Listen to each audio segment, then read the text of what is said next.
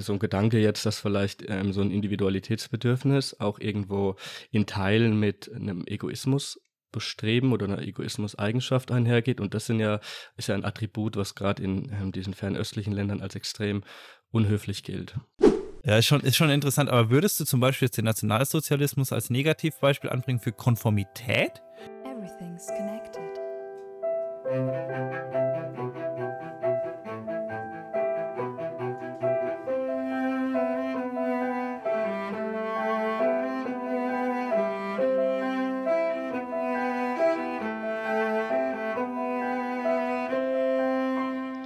Und damit ein herzliches Willkommen zur heutigen Folge Connected. An meiner Seite der bezaubernde, weltverstehende, geistreiche, in nichts nachstehende, äh, zahlreich talentierte, vielem überlegende Max. Grüß dich. Ja, wäre jetzt witzig gewesen, wenn ich nicht da gewesen wäre, weißt du?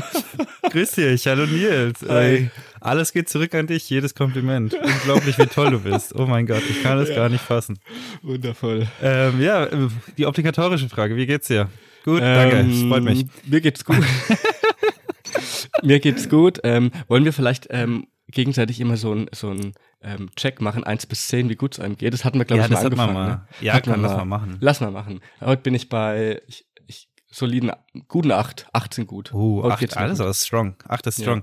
Ja, ja. Ich würde sagen, ähm, bei mir ist, ähm, dürfen wir halbe geben, ansonsten. Ja, ja, doch, darf man. Voll. Sechseinhalb. Sechseinhalb. Okay. Gut, dann habe ich ja gewonnen. Ja, bist, bist, bist, ein Gewinnertyp, Nils. Ähm, genau. Ja, äh, okay. noch, ich habe jetzt herausgefunden, dass ich Corona hatte. ähm, und das bin ich immer noch so leicht, habe ich, hab ich das Gefühl, ja, ja, dass es mir noch so ein bisschen nachhängt.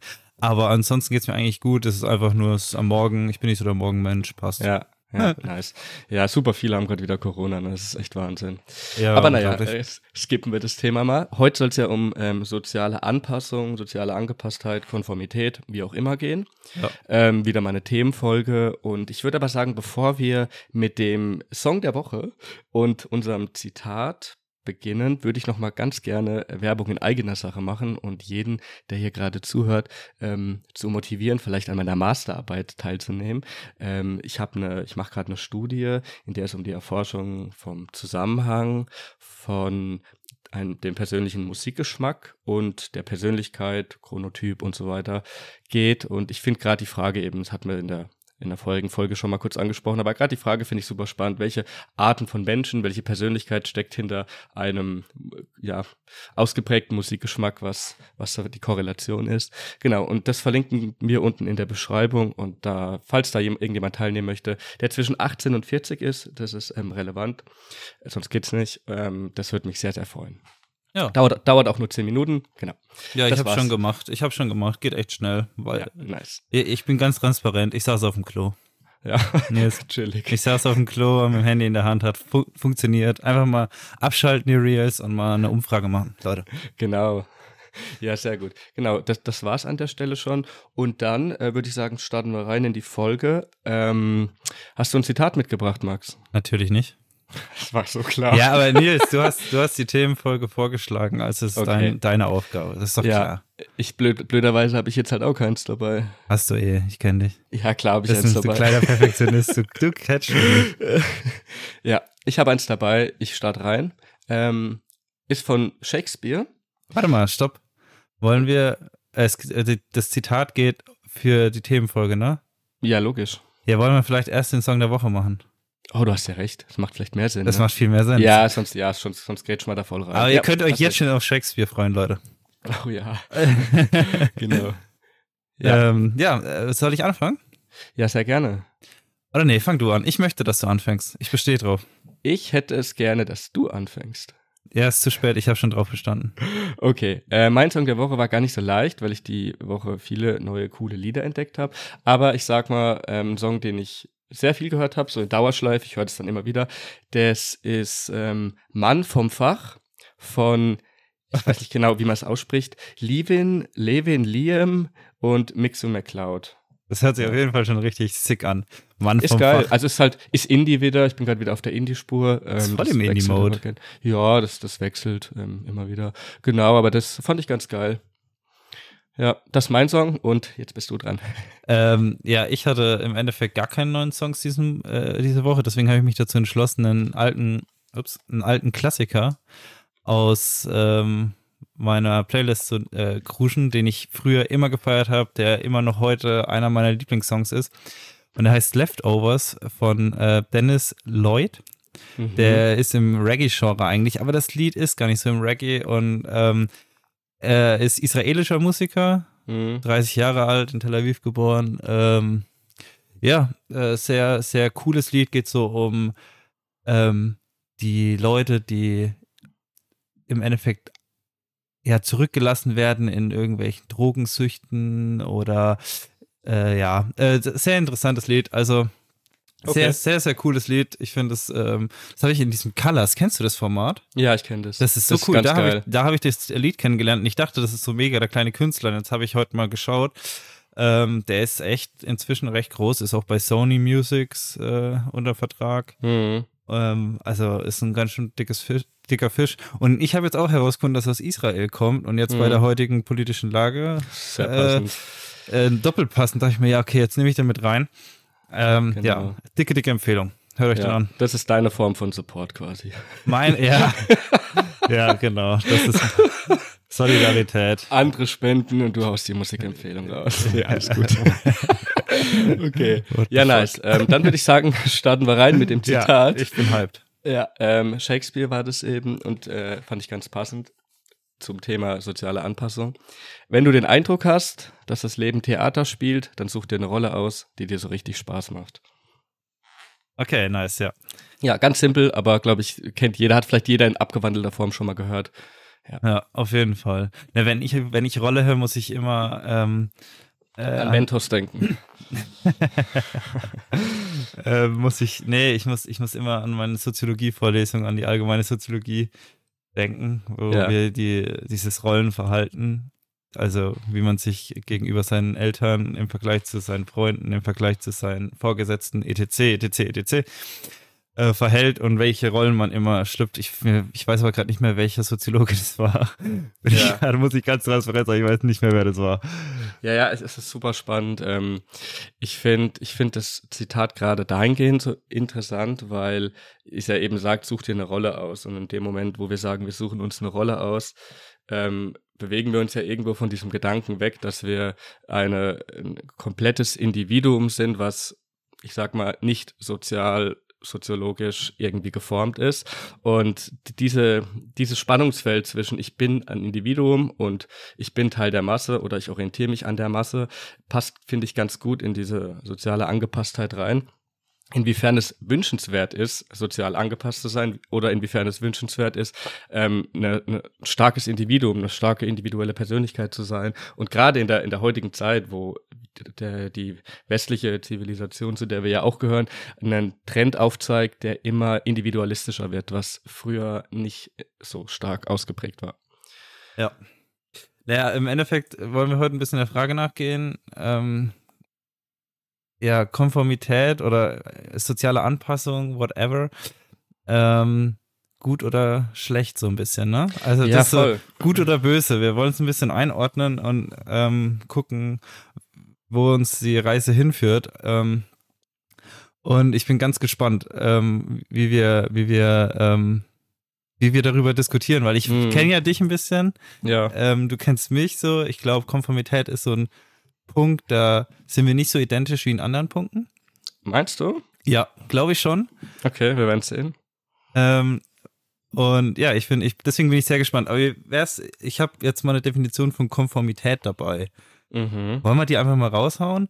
Komm, erzähl mal. Ja, also Konformität beschreibt die Tendenz, äh, eigene Wahrnehmung, Meinung oder Verhaltensweise an eine Gruppe anzupassen.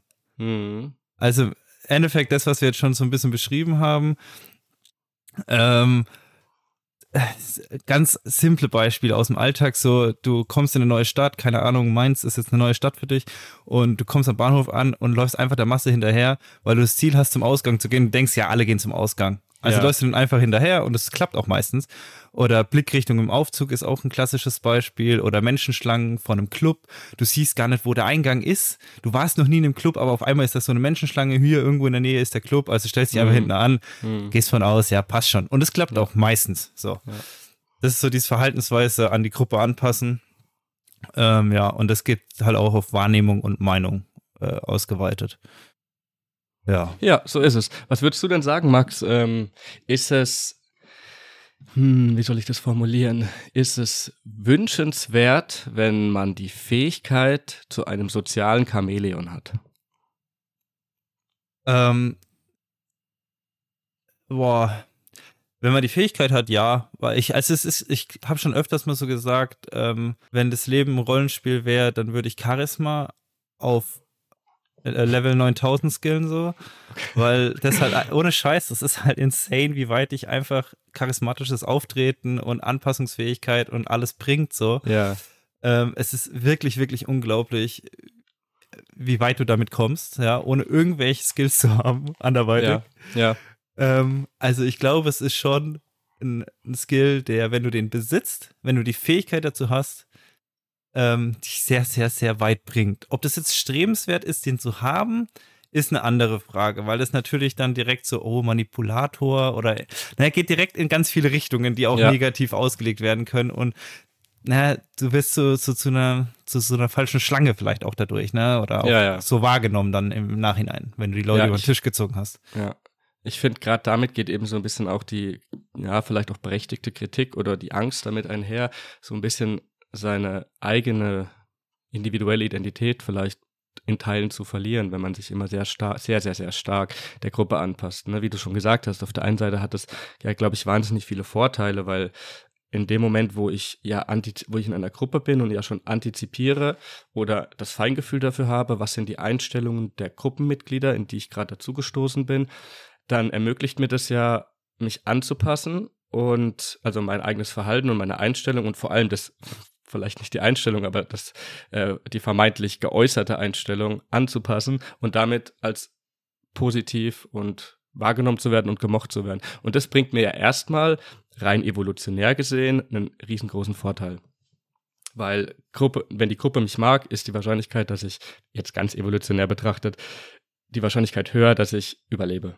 Ja. So. Aber auf der anderen Seite sind wir halt nicht mehr auf dem Stand von vor vielen tausend Jahren und haben ähm, Bedürfnisse entwickelt, die vor, sagen wir, vier, fünftausend Jahren noch nicht da waren. Und das ist eben, glaube ich, merkt man auch ganz stark in der Gesellschaft, so ein Individualitätsbedürfnis.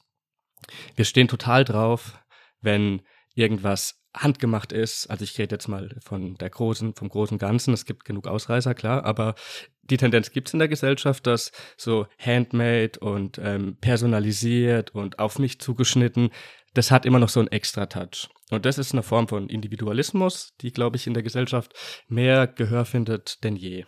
Und das beißt sich irgendwo ein bisschen, glaube ich.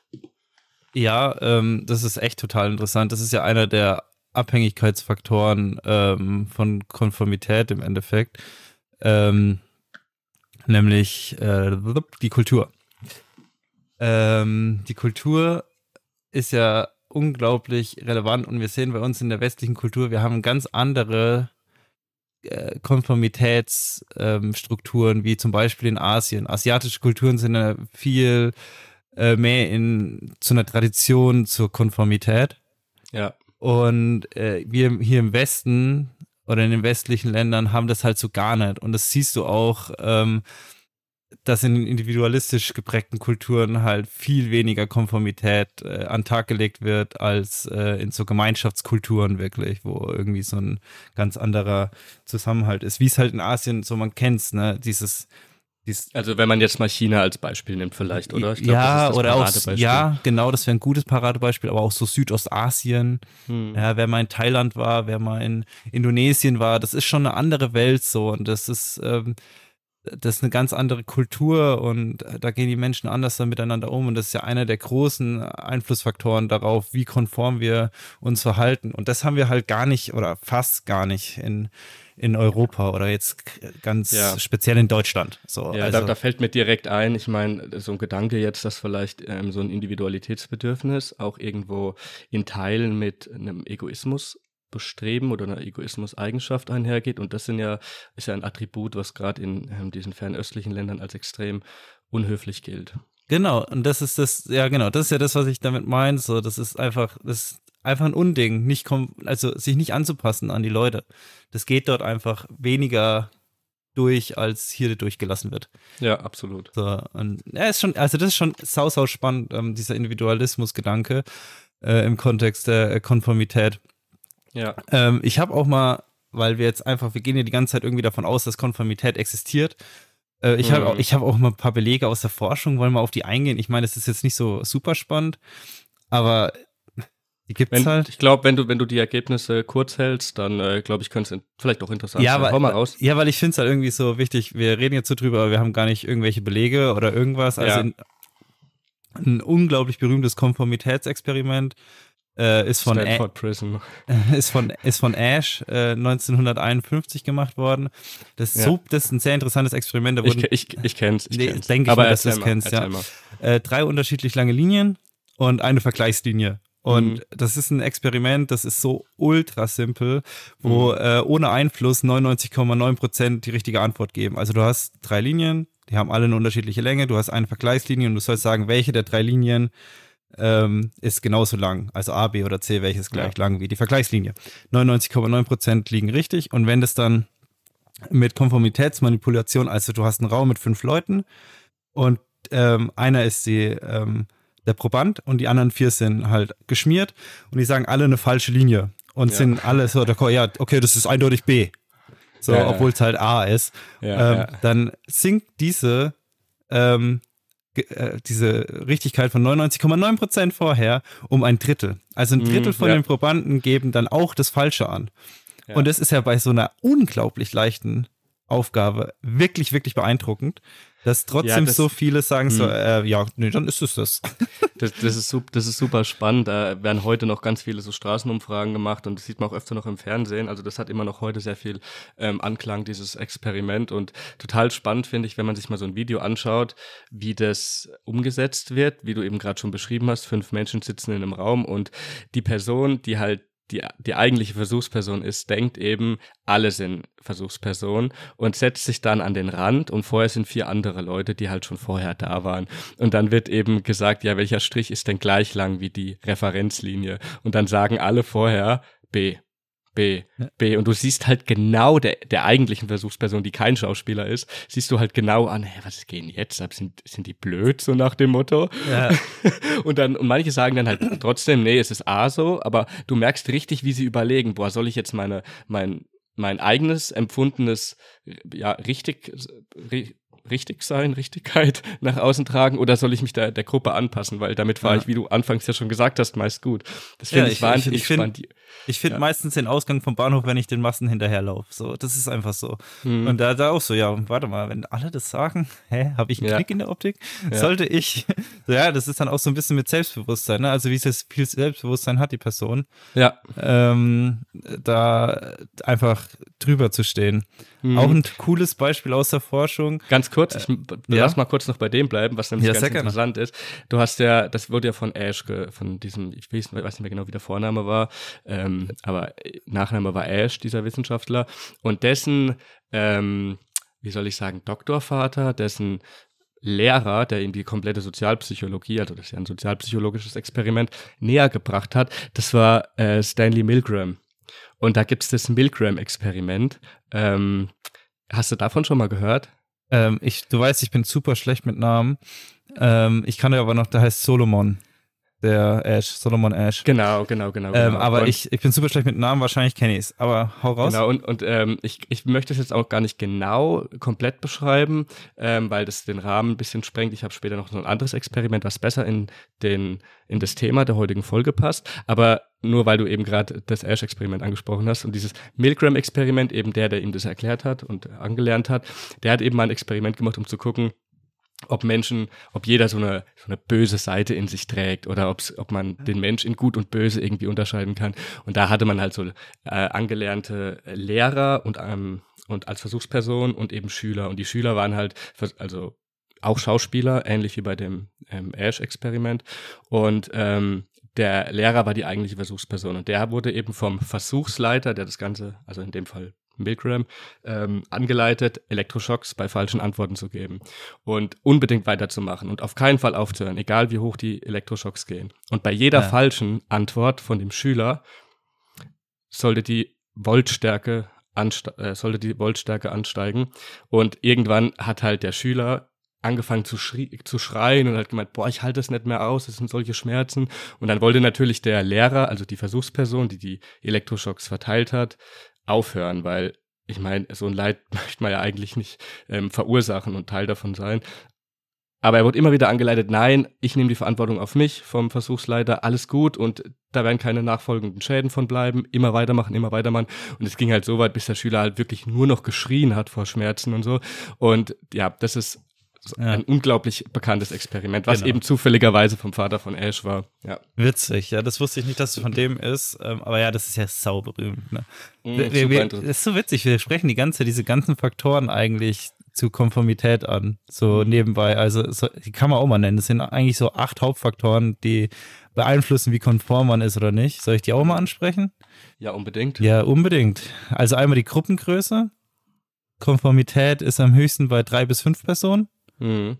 Äh, und Intoleranz gegen Abweichler ist dort auch, ähm, AbweichlerInnen, ist dort auch am größten. Kurz bevor du weitermachst, wenn mir was dazu einfällt, dann würde ich das kurz droppen, weil du ja, sagst, super, gerne. Die, die Konformitätsgröße ist abhängig von der Gruppe. Ist vollkommen richtig. Vor allem ähm, mit drei bis fünf wusste ich jetzt nicht, aber was total spannend ist, ist, dass ab einer gewissen Größe der Effekt sich umkehrt.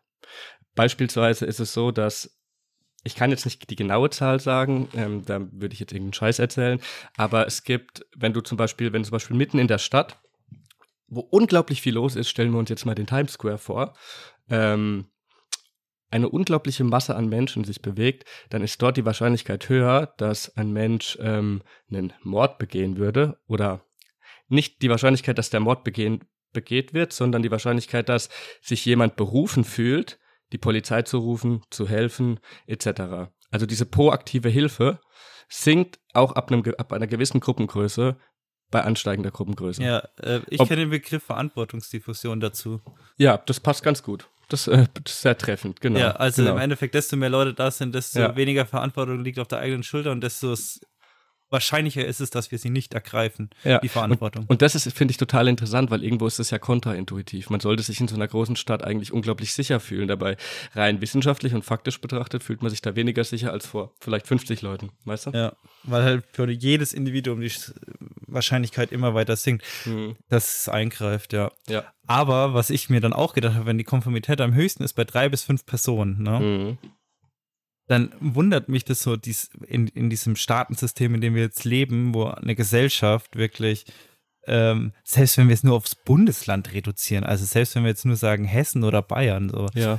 ähm, wo da mehrere Millionen Menschen aufeinander sind, ja, ist ja logisch eigentlich, dass die Konformität sinkt. So. Also, dass da auch, dass da auch gar kein krasser Zusammenhalt mehr ist, ähm, wenn, wenn nicht die ganzen anderen Konformitätsfaktoren irgendwie darauf einwirken, weißt du? Mhm. Weil wir haben zum Beispiel den, was ich ja schon gesagt habe, dann die Kultur, wo ich drauf angegangen bin, das ist ja bei uns in Deutschland auch nicht so. Ja. Aber wir können, wir können ja mal mhm. weiter durchgehen im Endeffekt und mal gucken, wie es so in Deutschland ist. Und mhm. dann können wir mal auf das Gute und Böse zurückkommen, wenn du Bock hast. Mhm. Ja, wenn es passt, können wir es machen. Ähm, also, der zweite Faktor ist Reziprozität. Mhm. Also das klassische, wie du mir, so ich dir verhalten. Mhm, genau. Ähm, das kennt auch jeder, glaube ich. Also das ist eine gesellschaftliche Norm, wenn, genau. nicht sogar, wenn nicht sogar Leitkultur in Deutschland. Also wenn ich dir jetzt was schenke zum Geburtstag, ja. dann, dann das erste, was du denkst, fuck, Jetzt muss ich ihm auch Jetzt was muss ich ihm auch was Gar schenken. kein Bock. Nein, ernsthaft Der hat jetzt? doch schon alles. Jetzt, ja, jetzt brauche ich eine Gegenleistung, ja. ja. Genau, genau. Ja, also das ist auch ein absoluter Klassiker. Dann die klassische Zugehörigkeit. Ähm, ist auch ein Faktor, ähm, damit sich. Die, das kann man ja auch unglaublich aufspalten. also ja. äh, die der Zugehörigkeit von was ist die abhängig? Die ist von abhängig, wenn ich möglichst ähnliche kognitive Strukturen mit der Person teile, wenn ich ähnliche Einstellungen habe, wenn wir im gleichen Fußballverein sind, wenn wir beide braune Haare haben, wenn wir das gleiche studieren. Also ja, ja, Ja. gleiches Aussehen, gleiche Herkunft. Das, das beobachte ich zum Beispiel bei Fußballern immer total. Das finde ich wahnsinnig spannend. Ich habe damit ja nichts zu tun. Aber die, äh, das Zusammengehörigkeitsgefühl von Fußballern ist wirklich Wahnsinn. Also das habe ich schon so oft im Urlaub erlebt. Sobald irgendwie, da, da kommen zehn fremde Gruppen, ah, zwei oder drei Personen, kommen in eine Bar und ich bin da nur mit einem Kumpel oder so und wir verbringen einen Abend zusammen und dann sehe ich, dass da Fußball läuft und da kommen die alle daher aus komplett unterschiedlichen Gegenden und sitzen an einem Tisch und verstehen sich. Das ist wirklich krass. Das ist echt krank, ja. Aber das ist auch super gefährlich, diese Gruppendynamik, die da entsteht. Ähm, weil in dem Moment, wo man sich einer Gruppe zugehörig, gefühl, zugehörig fühlt und konform, entsteht auch sehr schnell eine Art Feindbild. Und Genau, es Extreme entstehen. Es entstehen immer so ja. Extreme. denjenigen, die nicht der Gruppe angehören. Und ich finde, das merkt man bei ähm, Fußballvereinen auch sehr extrem. Also keine Ja, Ahnung. Fanfeindschaften, Würzburger- Prügeleien auf.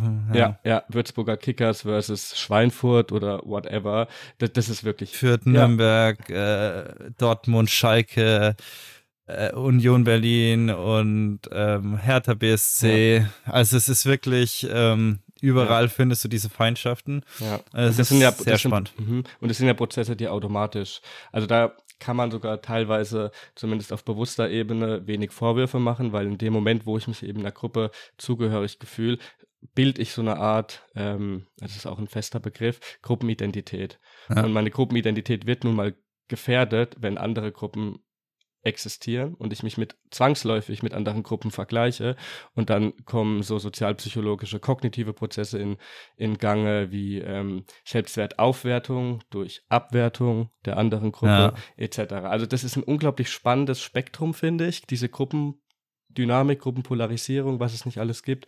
Äh, ja, das wollte ich dazu noch sagen. Ja, das ist dieses instinktive Vertrauen, das so einfach ist. Ich kenne es ja auch. Ich bin in ein Stadion gegangen, ähm, wirklich von 14 bis 19 oder so, also Lebensjahr. 14 Im Alter von 14 bis 19, so bin ich jedes zweite Wochenende ins Stadion gefahren. Ja, Jedes Heimspiel war ich da und es war echt krass, ähm, was da für ein instinktives Vertrauen ist mit der, ich sag mal, eigenen Sippe. ja. das ist einer von uns, der, der oder die, die tickt genauso wie wir. So. ja, ja, genau, genau. genau. Ähm, der, das ist sehr interessant, aber andererseits, wenn es jetzt nicht schon so eine vorprogrammierte Feindschaft ist, wie jetzt, also ich war viel in Nürnberg im Stadion, ja. ähm, hat mir sehr viel Spaß gemacht dort, ich fand die Fanszene sehr cool und die haben ja die große Feindschaft mit Fürth. Okay. ähm, Nürn wer Nürnberg und Fürth. Genau, das die Städte sind ja direkt neben ähm, Ah, an ja, und das ist eine absolute, ist die riesig, eine riesige Feindschaft. Die beiden Clubs waren früher extrem große Clubs, die Ja. ähm, noch vor dem vor dem Beginn der Bundesliga, die es ja erst seit 50 Jahren oder so gibt. Davor Mhm. gab es ja auch eine Liga, ich weiß gar nicht, wie die hieß. Ähm, und da waren die ja zigmal Meister und haben immer im, äh, da war immer das große Duell Nürnberg führt und so. Ja. Ähm, und aus diesen Zeiten kommt halt diese wirklich traditionsreiche Feindschaft. Mhm. Und das ist so interessant, ähm, was da ähm, für Dynamiken entstehen, wenn man da so drinne steht und dann einfach nur so, ah, Fürth, äh, Mhm. weißt du so, wir fahren Mhm. durch Fürth ins Stadion und äh, wird einfach gepöbelt so, weißt du? Ja. Oder ja. wir, der, der Zug, wir sind von Würzburg nach Nürnberg gefahren und der Zug kommt in Fürth an. Ähm, und in Fürth ist der vorletzte Halt von Nürnberg. Und, und dann werden diese Anti-Fürth-Parolen so Mhm. durch kompletten Zug. Das sind Passanten wirklich. Die haben nichts mit Fußball im Hut. Die wohnen in Fürth. Weißt du, das sind Kinder. Ja, und wir Kinder. Es ist, ist, so, das sind Kinder, weißt du, und wir schreien ja. da die, äh, die krassesten Beleidigungen gegen Fürther und äh, wirklich sexistische Scheiße von noch und nöcher. Also es ist ja, insane, ja. was so eine Gruppendynamik ähm, da macht. Und du machst halt mit, ne? Und dann sind wir wieder beim Thema Konformität einfach. Mhm. Das und ist, auch Verantwortungsdiffusion in dem Moment. Und Verantwortungsdiffusion kommt mit rein. Das spielt mhm. so viel mit rein, mhm. so viele soziale das, das äh, ist Dinge. Total, das ist total spannend und ich tue mir manchmal ein bisschen schwer oder ich sehe zumindest die Gefahren extrem bewusst, die mit so einer Identität, Gruppenidentität einhergehen. Und wenn man jetzt mal von diesem Fußball, was wir jetzt ja sehr lokal betrachten, das ist ein Verein, wenn wir davon jetzt mal weggehen, das hast du ja auch auf nationaler Ebene. Mhm. Ich bin, ich bin Deutscher. Da sind wir ganz schnell wieder im rechten Milieu, weißt du. Ähm, und da tue ich mir manchmal sehr schwer mit, weil ich mir denke, ey, come on, ähm, du bist hier geboren. So. Und ich finde, so generell stolz aufs eigene, aufs, aufs Vaterland, äh, tue ich mir manchmal ein bisschen schwer, mir das zu verstehen, muss ich ehrlich sagen. Ja. Aber es ist auch ein, ein großes Thema, ähm, ja, weil es in erster Linie Glücksfaktoren sind, wo du geboren bist und ja, sich dann damit so krass zu identifizieren und eben in, im gleichen Zuge ähm, andere Nationen runterzumachen und ähm, ja, so ein Nationalstolz finde ich ein bisschen gefährlich. Ja. ja, so ein Nationalstolz ist halt bei uns in unserer Kultur. Ähm, das finde ich immer so spannend, wie, wie Kriege wirklich die Kultur äh, einer Gesellschaft oder das Sein einer Gesellschaft komplett verändert. Und das ist in Deutschland so mit dem Nationalismus passiert, dass diese, ja. dass das, was in anderen Ländern völlig gängig ist, weißt du, also geh mal nach Amerika. I like, what the fuck? So. Hm. Ähm, so und, und, in Deutschland, da ist es wirklich ein Unding, die Fahne zu. Also, ja. hol, jetzt mal, hol mal eine Deutschlandfahne und lauf mal durch die Innenstadt. Ja. Einfach so, weißt ja. du? Ja, nee, geht gar nicht, geht gar nicht. Ähm, ja, ist, ist cringe. Das, das, da haben wir wirklich zwei Pole. Da sind vermutlich äh, die USA und Deutschland sind die zwei gegensätzlichen Pole. Da geht vermutlich nicht mehr an oh, Akzeptanz ja. und Wahrscheinlich. Akzeptanz. Ja. Ja, ist schon, ist schon interessant. Aber würdest du zum Beispiel jetzt den Nationalsozialismus als Negativbeispiel anbringen für Konformität? Oder ist Nationalsozialismus nicht eher sowas wie Gehorsam? Also würdest also, du würdest du es in den Konformitätsspektrum machen? Paradebeispiel, Paradebeispiel. Würdest du, klar. okay. Ja, natürlich. Ich meine, schau mal, schau mal, schau dir mal Videos an aus der Zeit, wie alle durch die Straßen marschieren mit, mit dem Arm oben. Ähm, da wird ganz schnell mitgemacht. Natürlich spielt da, spielt da Gehorsam, Gewalt etc. Eine, eine Riesenrolle, keine Frage. Aber Konformität und Konformitätsnorm spielt da eine ganz große Rolle auf jeden Fall. Also ich würde ich würd, ich würd mit sowas aufpassen, mit diesen Bildern von damals, weil man muss wirklich sehen, wer hatte zu dem Zeitpunkt Kameras. So, das hatte nicht, das hat, das hatten selten, sehr, sehr selten hatten das die Privatpersonen. Ja. Ähm, sondern das waren meistens Kameras des Regimes. Und die haben mhm. natürlich das aufgezeichnet, was für die eigene Propagandamaschine am besten ist, ja. Ja, ja, ja klar. Die diese Konformität natürlich zeigt. Ja. Aber im Nachhinein, wenn man mit vielen ähm, Verbrechern aus der Zeit dort gesprochen hat, in Interviews und so, war immer der Gehorsam der ausschlaggebende Grund, wieso Dinge gemacht worden sind. Das ist ja auch leichter zuzugeben und auch leichter überhaupt selber zu verstehen, dass ich etwas offensichtlich moralisch maximal Verwerfliches getan habe, aus Gründen der Unterdrückung als aus Konformitätsgründen. Das ist halt auch was, was du nicht vergessen darfst. Aber das ist tatsächlich ein interessanter Punkt, was du gerade gesagt hast. Das habe ich so noch nie repräsentiert, dass, ja, dass die Kameras dann doch darauf gerichtet wurden, was ähm, propagandistisch, propagandistisch, am propagandistisch am sinnvollsten ist. Ja. Äh, also war jetzt auch ein Wild Guess von mir. Nee, das, das ist absolut einleuchtend. Nee, nee, propagandistisch, das Wort. Ach so. Äh, ja, nee, aber das, das ist logisch. Also es gab Privatpersonen, da gibt es auch unglaublich ja, coole klar. Videoaufnahmen von ja. so einer privaten Familie. Ähm, ich weiß aber auch nicht mehr genau wie und was, aber sehr interessant. Ich finde auch diesen Nationalsozialismus im Kontext Konformität oder Gehorsam, ne, mhm. äh, ja, ist, ist sehr spannendes, sehr, sehr spannendes Feld. Ja. Ja, wo war ich stehen geblieben? Bei der Dazugehörigkeit, ne? Mhm. Gruppendazugehörigkeit, ja. Ähm, nächster Faktor, Widerspruch. Sobald jemand vehement widerspricht, sinkt die Bereitschaft, der anderen zuzustimmen. Mhm. Und das vor allem halt bei Leuten, ähm, die sehr kompetent sind. Und da ja. gibt es ähm, ähm, Studien zu, dass eine Mehrheitsmeinung von 97 Prozent auf 36 Prozent gesunken ist, weil ein einzelner, aber kompetenter Abweichler lautstark zu Wort sich gemeldet mhm, hat. Mhm. So. Ähm, Und bedeutet also, je stärker der Widerspruch ist, desto eher fühlen wir uns zum Einlenken genötigt. Innerhalb Abs der Gruppe. Ja, also absolut. muss schon dazugehören, ne? Klar, klar. Also jetzt stell dir mal vor, jetzt bleiben wir in der Fußballwelt. Ähm, die ähm, jetzt in Nürnberg, da kenne ich mich aus. Da gibt es den großen äh, Max Morlock, so, ich, der lebt, glaube ich, auch nicht mehr, also sehr wurscht so. Aber jetzt kloppen sich die Fürther und die Nürnberger. Und jetzt kommt mhm. die Ikone Max Morlock und sagt Stopp. So. Hört auf, so was los bei euch, weißt du? Äh, und, und, keine Ahnung, die Fürther-Ikone kommt, wo ich keinen Dunst habe, wer das ist. Ja, ja na, natürlich hören die auf. Ja. So, weil das ist deren Leitfigur so ungefähr. Ja, das ja, ist ja, deren Idol zu einem gewissen Grad. Oder äh, Marek Mintal wäre jetzt noch einer, der halt lebt, so, weißt du, der wurde immer bejubelt oder Pinola oder sowas, keine Ahnung. Es ist, ähm, es ist richtig krass anscheinend. Oder ich stelle mir das so vor, es macht einfach Sinn, dass so ein krasser Widerspruch, wenn du Teil der Gruppe bist, halt auch extrem viel bewirken kann. Ja, absolut. Aber das, wie du schon gesagt hast, ist so krass abhängig davon, ähm, wie die wahrgenommene Kompetenz der Person eben ist. Und ja. das wiederum ist halt auch super krass daran gekoppelt, wie die Person gekleidet ist, was die Person für eine Artikulationsfähigkeit hat, was die Person, wie die Person aussieht im Allgemeinen, der ganze ja. Phänotyp. Ähm, ja, und da gibt es so ganz schöne, echt ver vergleichbare Bilder nebeneinander, wo ähm, irgendwelche Leute sagen, UFOs existieren oder Außerirdische existieren, versus eine andere Person sagt es. Und allein obwohl, obwohl du nur das Bild siehst und die Schrift und die, das Einzige, was sich unterscheidet, sind eben, ist der Phänotyp der zwei Menschen, also die Ausstrahlung, das Lächeln, ähm, das Outfit etc. Und das tut deine komplette Meinung dermaßen um, umändern, der jeweiligen beiden Parteien. Das ist total interessant. Und das ist ja im Endeffekt auch wieder Auftreten. Oh. Ja. Dann, äh, ja, was wir auch schon besprochen haben, Selbstbewusstsein als Faktor. Mhm.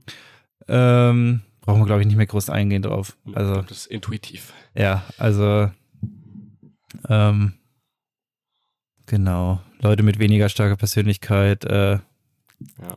ordnen sich einfach schneller unter. Weniger starke Persönlichkeit. Das finde ich ein interessanter Satz, weil gibt es das überhaupt? Ja, oder weniger individualistische Persönlichkeit. Ja. Also, ja, das, das, ist aber eine generelle Grundsatzfrage. Ne? Was ist denn eine starke Persönlichkeit? Ich glaube, das schwingt in der Gesellschaft, äh, schwingen sofort Bilder mit einher. Aber das macht ja irgendwie Menschen, die jetzt beispielsweise, also, was, ich, was lachst denn du da? Ah, ich hab mich, ist was eingefallen, aber das ist nicht konform. Okay, alles klar, ist nicht normkonform für die Gruppe. Ja, ja ähm, was ich halt glaube, was bei so einer, ich mache jetzt mal einen kurzen Ausschwung, ne? was ja, ich glaube, was mit so einer starken Persönlichkeit in der Gesellschaft assoziiert wird, ist Selbstbewusstsein, mehr oder weniger dominantes Auftreten, Kompetenz auch in vielen Bereichen und Extraversion, glaube ich, ganz viel. Mhm. Ähm, ich glaube, jemand Introvertiertes, so ein stilles Mäuschen, würde, glaube ich, nicht als starke Persönlichkeit ähm, ja, bezeichnet werden. Und das finde ich irgendwie schwierig, da mit so, mit so einem Begriff jetzt, also ohne dich jetzt zu fronten, du hast es vermutlich ja, irgendwo gelesen, gut. aber äh, einfach weil das jetzt diesen philosophischen Gedankengang irgendwie oder diese, diesen Diskurs öffnet, bin ich da doch dankbar drum eben, weil das ja gleichzeitig eben diese ganzen introvertierten Menschen ja degradiert irgendwo, oder? Ähm, ja, in dem, in dem Kontext, du hast ja selbst gesagt, was verbindet man mit einem starken, mit einer starken Persönlichkeit ist Selbstbewusstsein. Hm. Und das ist ja gerade der Faktor, über den ich gesprochen habe. Und deswegen ha habe ich das jetzt gerade einfach so verbunden. Degradiertes, introvertierte Menschen ähm, ich glaube, introvertierte Menschen können schon sehr starke Persönlichkeit haben, vor allem, weil man ja gar nicht weiß, was der Mensch schon alles erlebt hat und ja. überlebt hat und ähm, mit welchen Lasten ähm, er weiterlebt so. Mhm. Ähm, deswegen kann hinter einer stillen Maus eine unglaublich starke Persönlichkeit stehen. Ja, glaube ich. Auch. Ähm, aber trotzdem nicht, also nichtsdestotrotz ist es nach außen halt nicht die Wahrnehmung. Und das ja. ist ja auch okay, äh, weil ich kann als Mensch nicht den Menschen von innen betrachten, sondern nur von außen. Ja. So. Aber weißt du, das Gefährliche ist eben, dass wir Menschen eine Tendenz dazu haben, ähm, andere Menschen oder die Persönlichkeit anderer Menschen sehr schnell zu beurteilen, sehr schnell in Schubladen zu stecken. Und da Das ist das große, ja.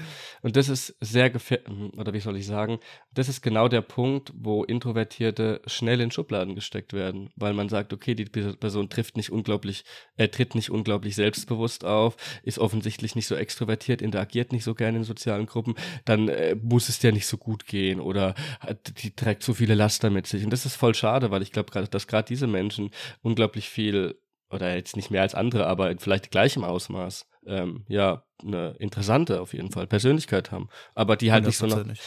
Ja, und das äh, ist irgendwie in dieser Plakativ. Ja, ist ein Dilemma, ist ein Dilemmata, ne? Weil, also du kommst da ja nicht raus aus dem Ding. Du kannst Leute nur von außen beurteilen, so ich werde niemals die Stimme, äh, deine Denkstimme hören. Ich weiß nicht, wie sich deine Denkstimme anhört. Ja. Werde ich nie erfahren können. Und ich werde auch nie denk äh, wissen, was du denkst, so. Und ich weiß, werde auch nie dein dein, alle deine Rollen begreifen. So, ich kann mhm. nicht der, ich kann nicht die Maus bei dir spielen und herausfinden, wie du bist. So, wer, ja, wer, wer, wer, du bist, wirklich, um es mal so zu sagen. So, voll, was ist vollkommen. deine Persönlichkeit? Weiß ich aber, nicht. Aber was man machen kann, ist eben Menschen eine Chance geben, Menschen eine Chance, auch introvertiert, vor allem introvertierten Menschen eine Chance zu geben, ihre ihre Persönlichkeiten, ihr Ich zu zeigen. Und das ist, glaube ich, was, wo man in der Gesellschaft definitiv drauf hinarbeiten sollte.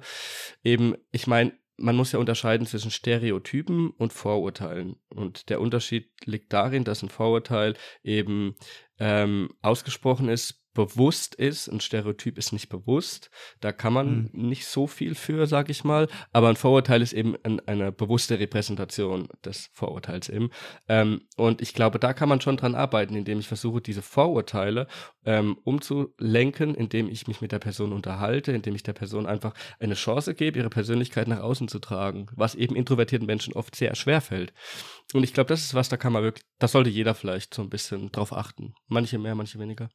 Ja, absolut. Äh, bin ich ganz bei dir. Ja. Ähm, bin ich jetzt sehr spannend, was, äh, was der Begriff wenig starke Persönlichkeit ähm, in dir ausgelöst hat. Äh, ja, aber sehr, sehr nee, muss ja. ich ja jetzt mal ernsthaft sagen, so finde ich ja voll nice, ähm, wenn wir da einfach jetzt drüber sprechen. Ja, ähm, absolut. Weil ich, ich gebe dir auf jeden Fall recht, das ist, glaube ich, ein sehr großes Problem, dass wir, mhm. wir wissen es ja eigentlich alle besser. So, ja. wenn wir sich mal ernsthaft drüber, alles, was ich hier gerade sage, dieses, alles, was ich hier gerade ähm, mir rausgesucht habe und wo ich, was ich über Konformität rede, so, ja. das wissen wir eigentlich alles. Wir machen uns nur nie Gedanken drüber. Mhm. So, äh, äh ja. was, was ist das nächste, was deine Konformität äh, beeinflusst? Ja, du kannst es mir nicht sagen. Keiner kann es mir wahrscheinlich sagen. Aber es ist logisch, wenn ich es jetzt gleich sag. Dann sag's. Stimmung. Ja, die Stimmung. ja. Ja, bist du scheiße drauf? Eher Anti-Haltung, ist so. Ja, klar. Gute Stimmung, eher Konformität. Mhm. So, das ist halt, es ist, all, es ist wirklich logisch, weil wir kennen es, wir sind alle Menschen. So. Und genauso oh. ist es mit den introvertierten ähm, Menschen. Wir alle kennen es so, wir sind selber, haben eine introvertierte Seite an uns so. Mhm, klar. Ähm, jeder hat die. Und äh, manche tragen die intro, introvertierte Seite nach außen, andere gehen in die Rolle rein und mhm. sind äh, die Party-Maus. So. Ja, Rolle. Rolle ist auch so ein Punkt, da will ich auch noch mal kurz drüber sprechen. Ähm, Nils, ich glaube, wir machen heute Überlänge. Ich spüre das. Glaubst du? Ich glaube, wir machen heute Überlänge. Aber ich bin Bei 50 wird gecuttet, mittendrin. Nee, Quatsch.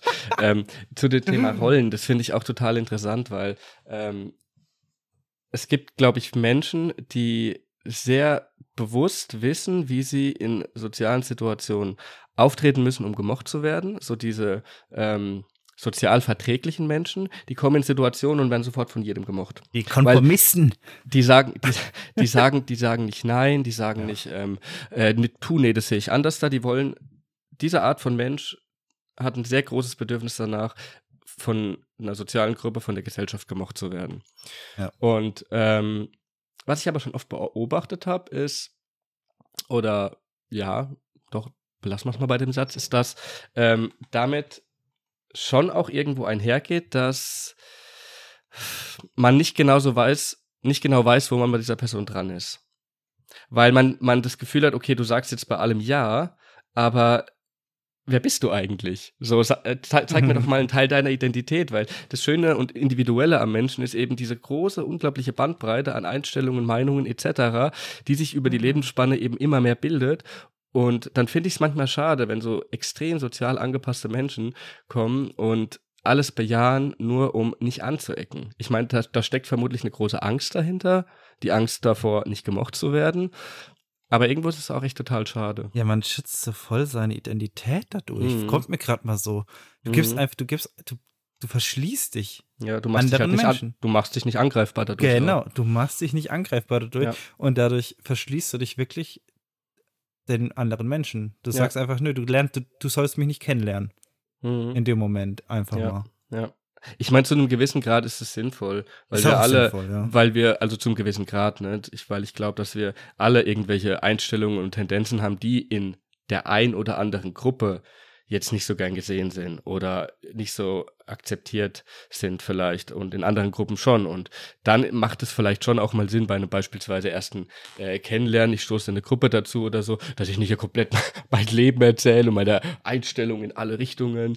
Das macht schon auch Sinn, aber das ist halt, das ist diese spannende Frage nach welcher Grad, was lachst denn du schon wieder? Hallo, mein Name ist Max, ich bin Nationalsozialist. Ja. Soll er so begrüßen oder was? Das schneiden wir raus und machen das für die Folge an Anfang rein. Geiles Intro. Oh Mann, ey. Nee, das macht man nicht. Ich glaube, das wird, das wird dann sehr schnell aus dem Kontext gerissen.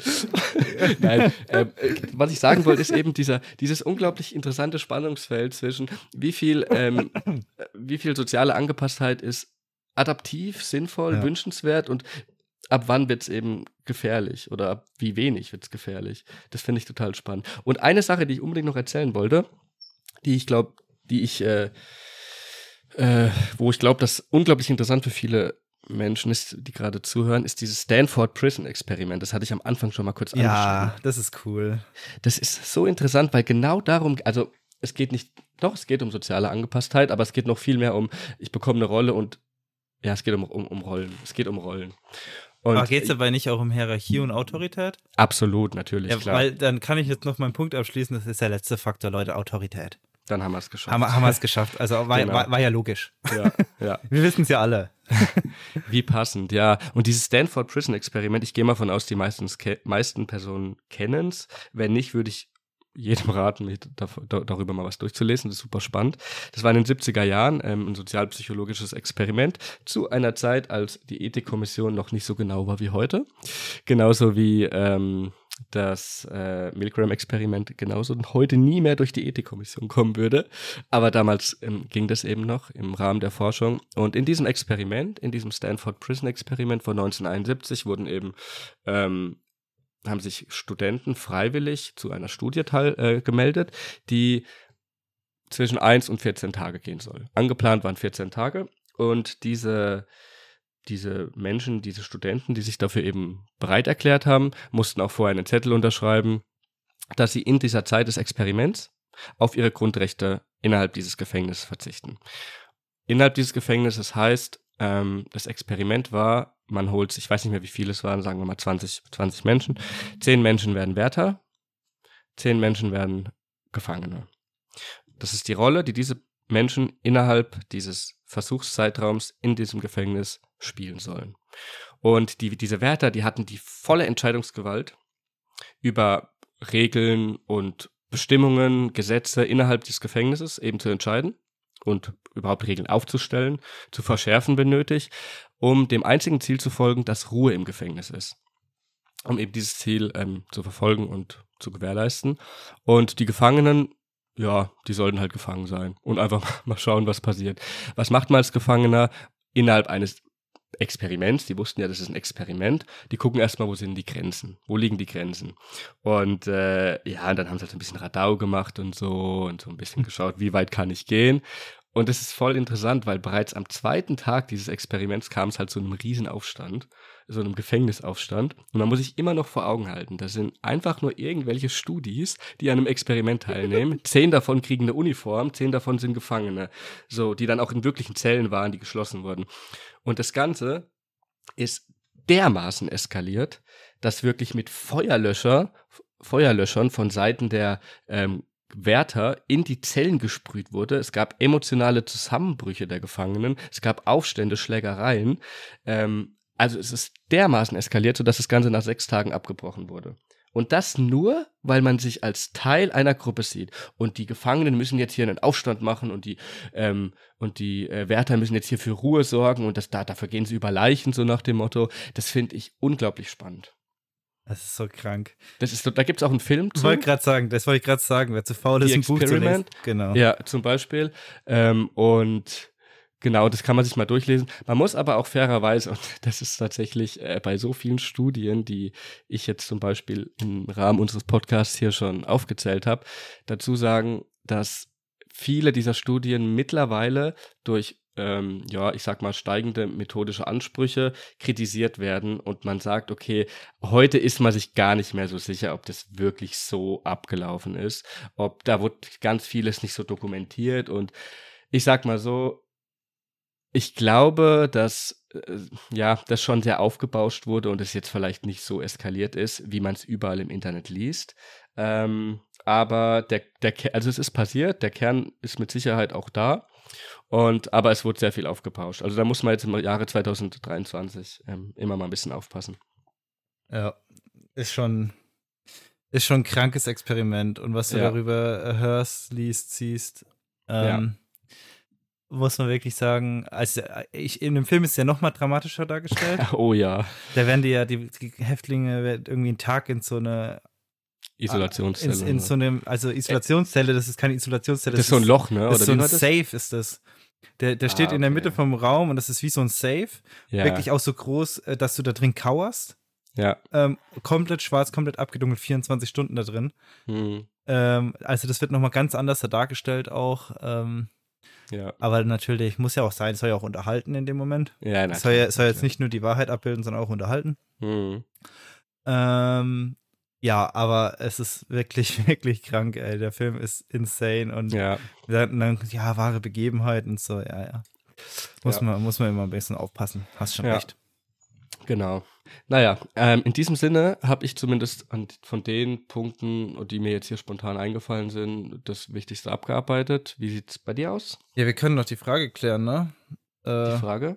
Konformität, soziale Anpassung. Ist es geil oder nicht? Also ich bin der Meinung, soziale Angepasstheit hat einen adaptiven Wert. Ohne, ohne diese Fähigkeit wäre der Mensch heute nicht da, wo er wäre. Wir hätten in Gruppen, wir hätten einfach nicht so überlebt, ohne diese Fähigkeit in Gruppen zu agieren. Ähm, und deswegen komme ich zu dem Entschluss, dass es abhängig vom Ausmaß ist. Soziale Angepasstheit ist wichtig, aber es ist keine Frage, die ich mit ähm, geil oder ungeil beantworten möchte. Es kommt auf das Ausmaß an. Ja, die Wahrheit wie immer in der Mitte, so bin ich, bin ich da aus. Es gibt unglaublich viele Negativbeispiele, wie so Konformitismus Kacke ist, so Minderheitsbewegungen sind schwerfälliger. Ja, denken wir an die Umweltbewegungen, Frauenbewegungen und so, wie lange oder was für Prozesse das sind, bis sich das mal etabliert. Ja. Ähm, dementsprechend auch ein voll langsamer Zeitgeistwandel und so. Ähm, ein enormer Einfluss Wahlprognosen habe ich mir als negativ aufgeschrieben, mhm. weil ähm, das natürlich einen enormen Einfluss darauf hat, wenn du siehst, ah, okay, ähm, die äh, ähm, CSU in Bayern hat jetzt 40 Prozent, 40 Prozent finden das gut, ja, hm, dann scheint es ja nicht schlecht zu sein. Genau. So, das ist eine Beeinflussung. Also sobald eine Wahlprognose kommt, ist es eine Beeinflussung. Und dadurch halt auch der Einfluss von den Medien. Ja. Oder ich wähle halt keine kleinen Parteien, weil die wählt ja eh keiner. Genau, so. genau, die kleinen ja. Parteien werden dadurch halt hops genommen. Und mhm. was auch sehr, was, was glaube ich auch unterschätzt wird, sind diese krass krassen Filterblasen, die dadurch entstehen. Ach, sowieso, ja. Die, die, also das ist doch insane, oder was ja, da für ja. Gruppen entstehen. Allein die komplette Querdenker-Szene, Verschwörungstheoretiker, ähm, irgendwelche, ähm, keine Ahnung, äh, ja, whatever. Ja, hast du ja, überall, hast du überall. Also das hat ja, man geht ja auch in alle, geht auch in alle Richtungen, ne? Also mm, ja, ja, ähm, voll, voll, voll. Also irgendwelche hier ähm, letzte Generation. Ja. So, es sind alles es so Filterbubbeln. Es ist auch eine gewisse Bubble, die uns, die diesen Podcast hier hört. Über. Das ist auch eine gewisse Bubble. Das sind Menschen, die höchstwahrscheinlich äh, unsere Meinung zu gewissen Anteil teilen und der ist, dieser Anteil ist vermutlich höher als bei Menschen, die den Podcast nach dem zweiten Mal ausmachen, weil sie sagen, oh nee, das sehe ich gar nicht so. Also ja. das hast du überall. Ja, genau. deswegen, ähm, ja, glaube ich einfach, wie gesagt, um das Abschlusswort zu finden, soziale Anpassung ist abhängig vom Ausmaß und ganz wichtig, ich glaube, man sollte sich auch immer hinterfragen, in welchen Situationen mache ich das, sich das bewusst hervorholen und auch sich selbst zu fragen oder zu reflektieren, warum mache ich das? Ja, nee, das glaub, ist schon das wichtig. Kann sehr helfen. Und ist es überhaupt sinnvoll in dem Moment? Ja, andersrum gesehen ist aber auch geil, dass solche Quatschbewegungen dadurch nicht so schnell angenommen werden. Kommt mir gerade so. Ja, das stimmt auch. Ne, also ist ja auch nice. Ja. Naja, gut. Aber dann abschließende Worte, Nils. Ähm, hast du, hast du ein Wrap-It-Up eigentlich? Wollen wir das auch in die Themen Nee, nee, nee, nee, nee. Das bleibt nee. alles, bleibt alles in der. Alles ah, bleibt so, wie es ist. genau. Nee, bin ich, bin ich ganz deiner ja. Meinung, Nils. Ja, Wirklich. Veränderung ist Stillstand. Was? okay. In, in diesem Sinne, ja, in diesem Sinne, ähm, ja, würde ich mich nochmal bei jedem bedanken, der bisher zugehört hat. Ich freue mich auf die nächste Woche. Ich bedanke mich für diese Folge, Max, für das äh, sehr schöne Gespräch. Ich fand, das war eine sehr schöne Folge, muss ich sagen. Ähm, ja, genau. Vielen Dank und bis nächste Woche. Bis nächste Woche alle. Ciao.